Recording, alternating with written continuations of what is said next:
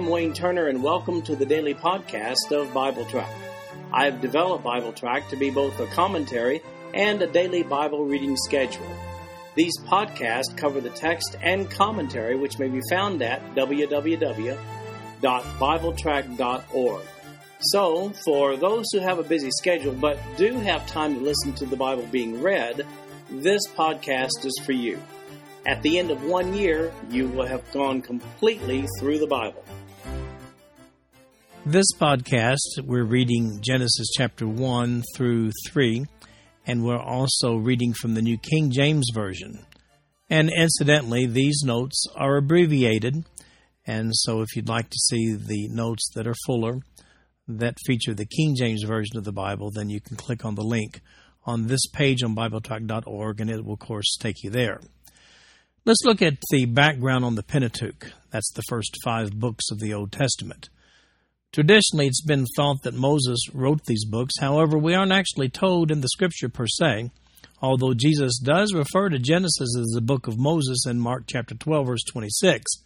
I think you'd agree that Jesus would know that. Since we find the death of Moses recorded in some detail in Deuteronomy chapter thirty-four, it's likely that he was assisted by his right-hand man Joshua in the writing of these five books.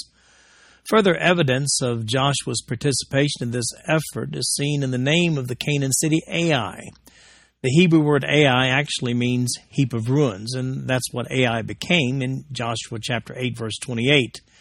That's, of course, after Joshua and the Israelites were finished with it. In the first mention of Ai in Genesis chapter twelve, verse eight, it's preceded by the Hebrew definite article, the Hebrew hate, which is the equivalent of our H in English, and therefore would be transliterated Hai. That would make the name the heap of ruins, because the definite article H there is the equivalent of our the. So I think it's fairly obvious that Moses was assisted by his protege and successor Joshua in writing these five books. So let's look at how it all started in Genesis chapter one, verses one and two. In the beginning, God created the heavens and the earth. The earth was without form and void, and darkness was on the face of the deep. And the Spirit of God was hovering over the face of the waters. Now, there are some credible Bible teachers who teach what's called the gap theory. That's that a previous creation existed between verses one and two, and that that creation was destroyed by God for their wickedness. Therefore, along with that, it's taught that verse two here records a second creation, the one in which we now reside. I don't find that to be a credible theory based upon what we're told in Scripture, and you combine that with the structure of the Hebrew text, it just doesn't seem credible to me. If you'd like to pursue this discussion further, then click on the link that's on the written notes of the Bible Track dot org for today's reading. Let's look at the six days of creation, beginning with chapter one, verse three. Then God said, "Let there be light," and there was light. And God saw the light that it was good, and God divided the light from the darkness. God called the light day, and the darkness he called night. So the evening and the morning were the first day. Then God said, "Let there be a firmament in the midst of the waters, and let it divide the waters from the waters." Thus God made the firmament and divided the waters which were under the firmament from the waters which were above the firmament, and it was so. And God called the firmament heaven, so the evening and the morning were the second day. And God said, "Let the waters under the heavens be gathered together into one place, and let the dry land appear." And it was so. And God called the dry land earth, and the gathering together of the waters he called seas, and God saw that it was good. Then God said, "Let the earth bring forth grass, the herb that yields seed, and the fruit tree that yields fruit according to its kind, whose seed is in itself on the earth," and it was so. And the earth brought forth grass, the herb that yields seed according to its kind, and the tree that yields fruit, whose seed is in itself according to its kind, and God saw that it was good. So the evening and the morning were the third day. Then God said, "Let there be lights in the firmament of the heavens to divide the day from the night, and let them be for signs and seasons, and for days and years. And let them be for lights in the firmament of the heavens to give light on the earth," and it was so. Then God made two great lights, the greater light to rule the day, and the lesser light to rule the night. He made the stars also. God set them in the firmament of the heavens to give light on the earth, and to rule over the day and over the night, and to divide the light from the darkness. And God saw that it was good. So the evening and the morning were the fourth day. Then God said, let the waters abound with an abundance of living creatures, and let birds fly above the earth across the face of the firmament of the heavens. So God created great sea creatures and every living thing that moves, with which the waters abounded, according to their kind, and every winged bird according to its kind. And God saw that it was good. And God blessed them, saying, be fruitful and multiply, and fill the waters and the seas, and let the birds multiply on the earth. So the evening and the morning were the fifth day. Then God said, let the earth bring forth the living creature according to its kind, cattle and creeping thing, and beast of the earth, each according to its kind, and it was so. And God made the beast of the earth according to its kind, cattle according to its kind, and everything that creeps on the earth according to its kind, and God saw that it was good. Then God said, let us make man in our image, according to our likeness. Let them have dominion over the fish of the sea, over the birds of the air, and over the cattle, over all the earth, and over every creeping thing that creeps on the earth. So God created man in his own image. In the image of God he created him. Male and female he created them. Then God blessed them, and God said to them, be fruitful and multiply, fill the earth and subdue it, have dominion over the fish of the sea, over the birds of the air, and over every living thing that moves on the earth. And God said, see, I have given you every herb that yields seed, which is on the face of all the earth, and every tree whose fruit yields seed, to you it shall be for food. Also to every beast of the earth, to every bird of the air, and to everything that creeps on the earth in which there is life, I have given every green herb for food, and it was so. Then God saw everything that he had made, and indeed it was very good, so the evening and the morning were the sixth day. You'll notice the days are rendered in this passage with the phrase the evening and the morning. Thus, tomorrow's Jewish day is rendered to begin at sundown today. Even today, Jews observe the Sabbath day beginning at sundown on Friday. This rendering of a day is consistent throughout the Old Testament. Verse twenty-six causes a question to arise concerning the meaning of, let us make man in our image. Could this be a reference to the Godhead? Well, many scholars think so, and I'm comfortable with that view as well. However, that interpretation is not universally held among fundamental Bible scholars. If you'd like more information on the Godhead, then see the notes on Colossians chapter one, verses fifteen to twenty-four. Some scholars through the centuries have held that God was referring to angels when he uses the plural reference there. That would presuppose that angels had a human form, the template of which God used to create man. Now, it's true that when angels later show up on the scene in both the Old and New Testaments, they do have the form of a man there. As a matter of fact, the angel of the Lord is seen numerous times in the Old Testament, and there appears as a man as well. Now, I'm convinced that those manifestations were pre-incarnate manifestations of Jesus himself. Therefore, I'm comfortable with the notion that the form of man was patterned after that of the angels, and, of course, Jesus himself. Now, perhaps this is a good time to introduce the usage of the word God in the Old Testament. The Jews have a concept in Hebrew that they call the majestic plural.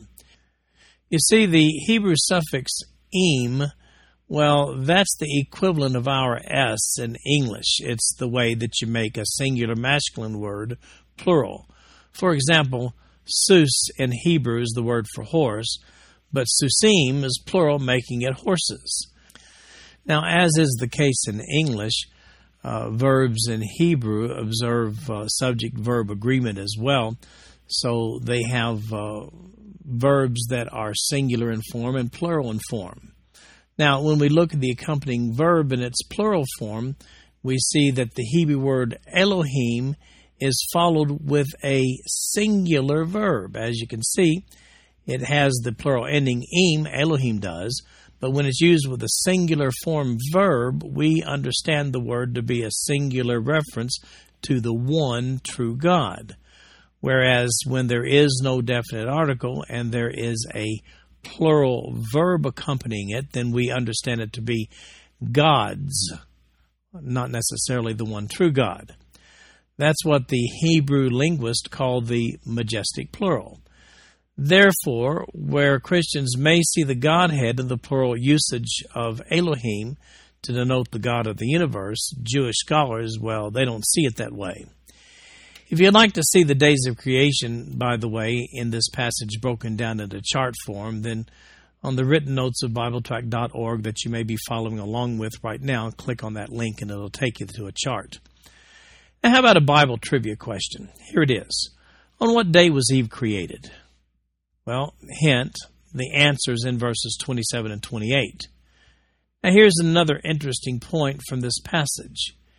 It would appear that all creatures began as vegetarians according to verses twenty-nine and thirty. It was not to remain that way, though. The precedent of eating meat is established by God after the Noahic flood in Genesis chapter nine, verses one through three. Now, we see that uh, keeping the Sabbath day predates the law of Moses as we begin reading with chapter two, verse one. Verse one, "Thus the heavens and the earth and all the host of them were finished. And on the seventh day God ended his work which he had done. And he rested on the seventh day from all his work which he had done.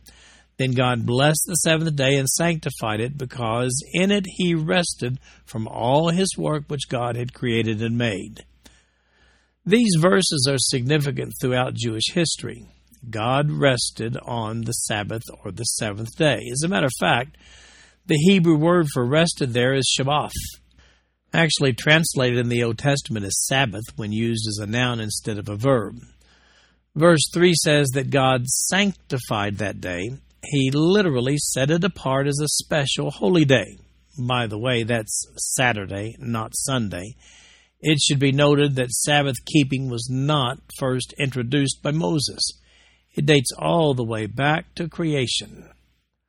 So what was life in Eden? What was it like? Well, let's begin reading with chapter two, verse four.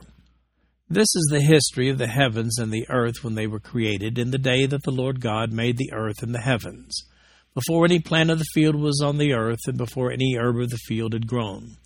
For the Lord God had not caused it to rain on the earth, and there was no man to till the ground.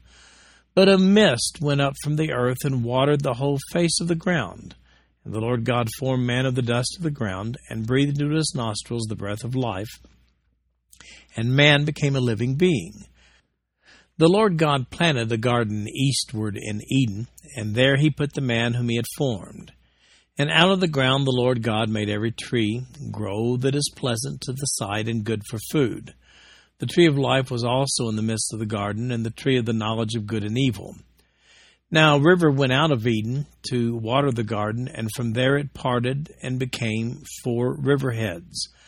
The name of the first is Pishon, is the one which skirts the whole land of Havilah, where there is gold. And the gold of that land is good. Bdellium and the onyx stone are there. The name of the second river is Gihon. It is the one which goes around the whole land of Cush. The name of the third river is Hedekal. It is the one which goes around toward the east of Assyria. The fourth river is the Euphrates. Then the Lord God took the man and put him in the garden of Eden to tend and keep it. And the Lord God commanded the man, saying, Of every tree of the garden you may freely eat.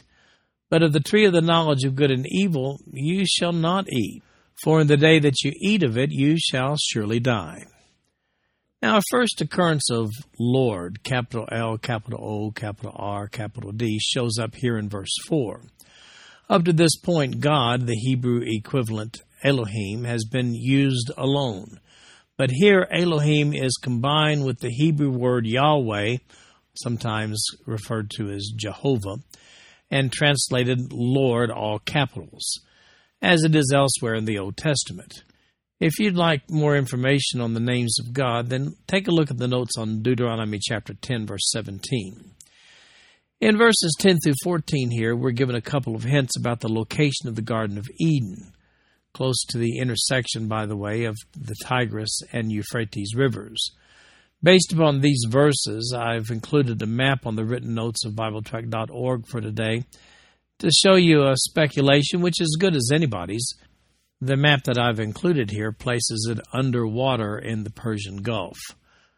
Verses five and six indicate that there was no rain in the garden, but a mist kept everything watered. As a matter of fact, there was no rain until the Noahic flood in Genesis chapter seven. Now we see in verse seven here, it says, "And the Lord God formed man of the dust of the ground, and breathed into his nostrils the breath of life, and man became a living soul." Now here's a distinction between man and animals. Moreover, in Genesis chapter one, verses twenty-six and twenty-seven, we see that man was created in God's own image. Verse nine tells us that there were two trees in the midst of the garden, the tree of life and the tree of knowledge of good and evil. The instructions from verses sixteen and seventeen are very clear. "Eat from all the trees except do not eat from the tree of the knowledge of good and evil." Adam had just one commandment. I mean, just one commandment. And he broke it.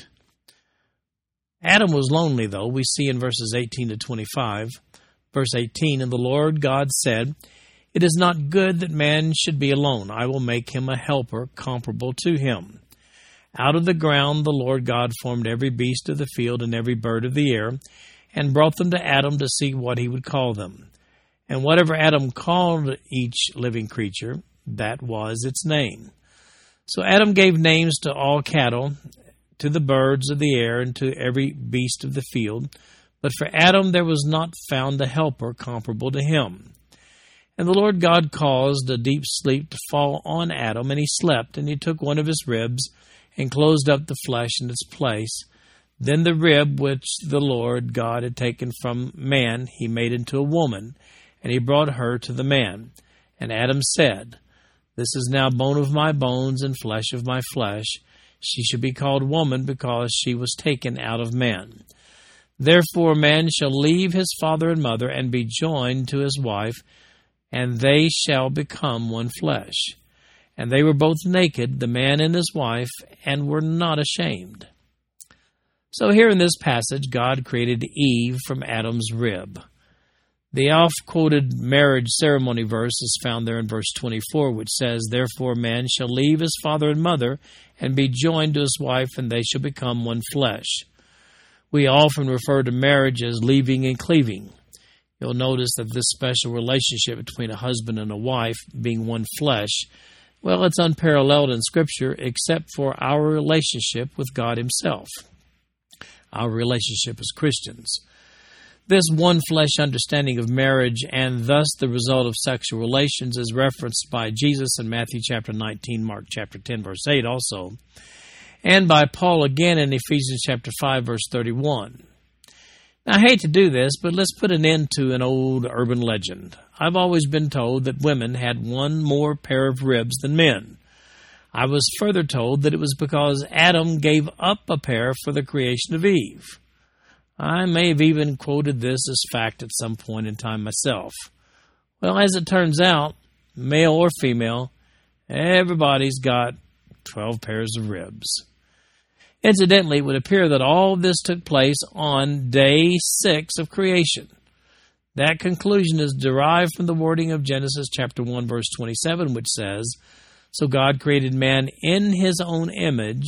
In the image of God he created him. Male and female, he created them." In chapter three, we have the entrance of that pesky Satan. Chapter three, verse one.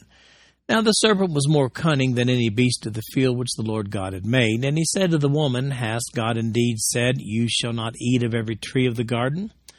And the woman said to the serpent, We may eat the fruit of the trees of the garden, but of the fruit of the tree which is in the midst of the garden, God has said, Ye shall not eat it, nor shall you touch it, lest you die. Then the serpent said to the woman, You will not surely die, for God knows that in the day you eat of it, your eyes will be open, and you will be like God, knowing good and evil.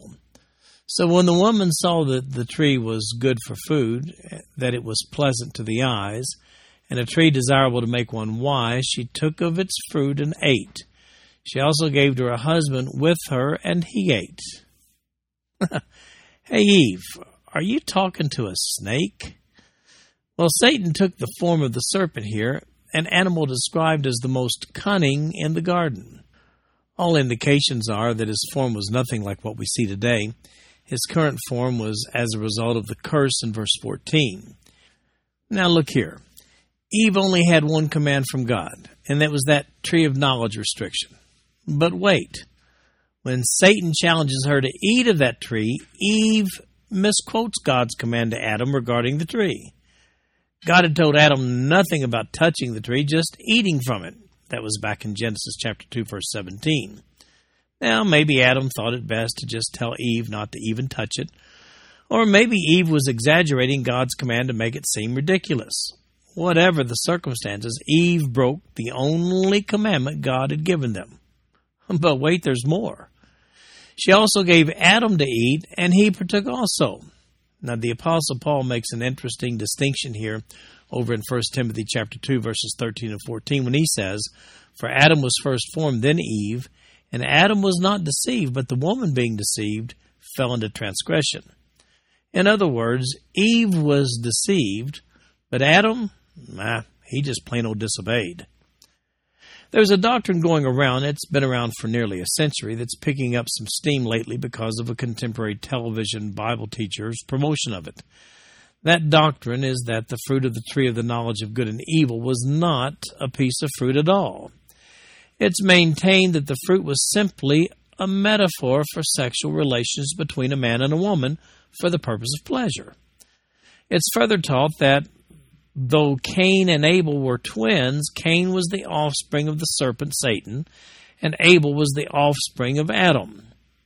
Now, there simply is no basis in Scripture for such a doctrine. We're told that it was fruit, and who am I to alter the passage to make it something else?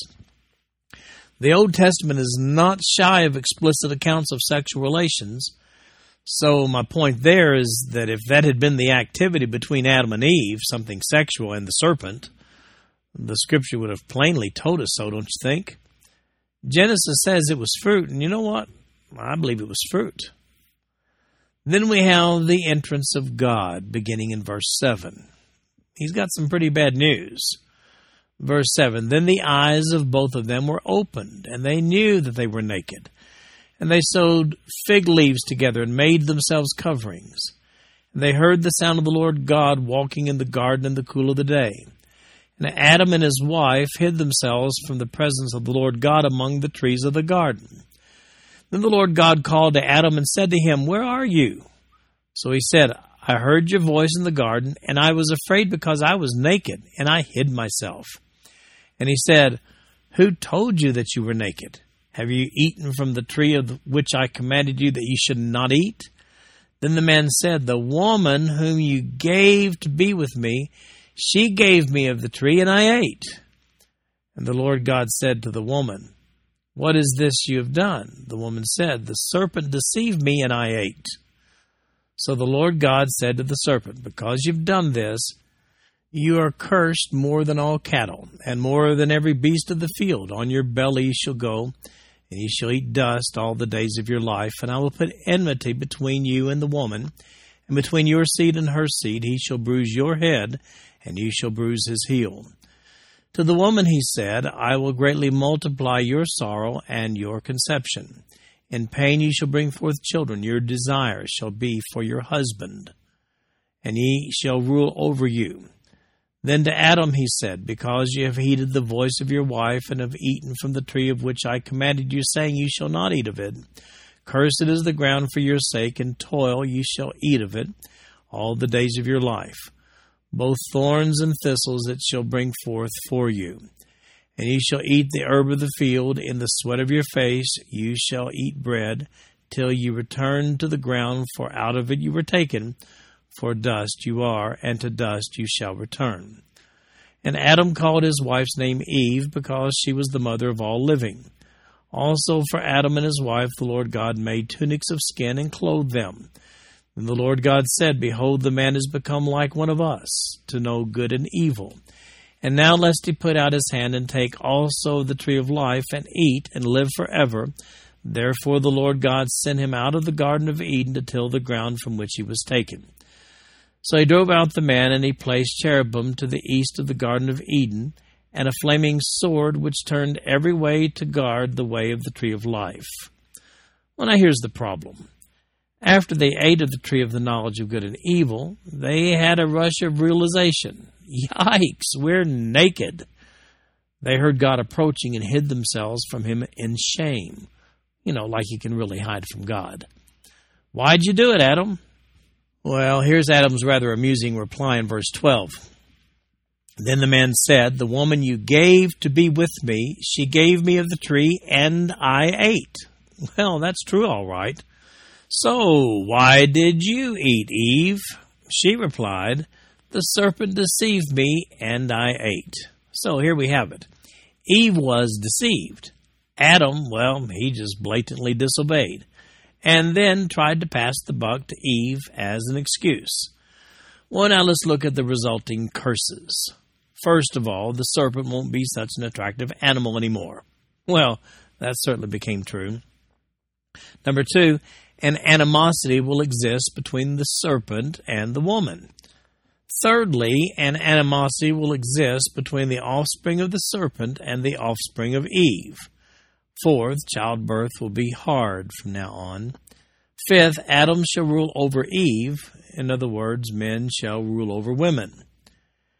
Number six, Adam and all men will toil very hard for food. And then lastly, number seven, just forget about physical immortality for man. Now, many scholars see a promise of the Messiah in verse fifteen. If we look beyond the actual animal that Satan used, meaning the serpent, and see this as a struggle between evil, Satan, and mankind, the offspring of the woman, then certainly we know that Christ does overcome Satan in Revelation chapter twenty, verses one through ten. But I'm just not sure that's what's implied here. Well, I certainly have no problems, though, with those who teach that verse fifteen is a prophecy of the Messiah. Now, here we find the first occasion of animal sacrifice on behalf of man. Well, of course, that's assuming that the animals in verse twenty-one gave up their skins somewhat begrudgingly. At this point, the only thing left is to drive Adam and Eve from the garden and block their return. Verse twenty-two is a curious verse there. It's implied that had Adam and Eve been able to continue to eat of the fruit from the tree of life, they would have been immortal. The major consequence of the sin Adam and Eve committed is that all mankind from that day until this is born with an Adamic nature, also known as a carnal nature or carnal flesh. In other words, a propensity to disobey God and a destiny to physically die. Now, the Apostle Paul makes reference to the sin nature in Romans chapter five, and First Corinthians chapter fifteen, and two different verses there, and First Timothy chapter two. It's because of this Adamic sin nature that mankind requires a Savior, and that Savior is Jesus Christ. Physical immortality appears to be the original plan in the garden. Spiritual immortality is the plan of God, now through the shed blood of Jesus Christ. This concludes our podcast for today. I'm Wayne Turner, and if you'd like to read along with our commentary online, go to w w w dot bible track dot org.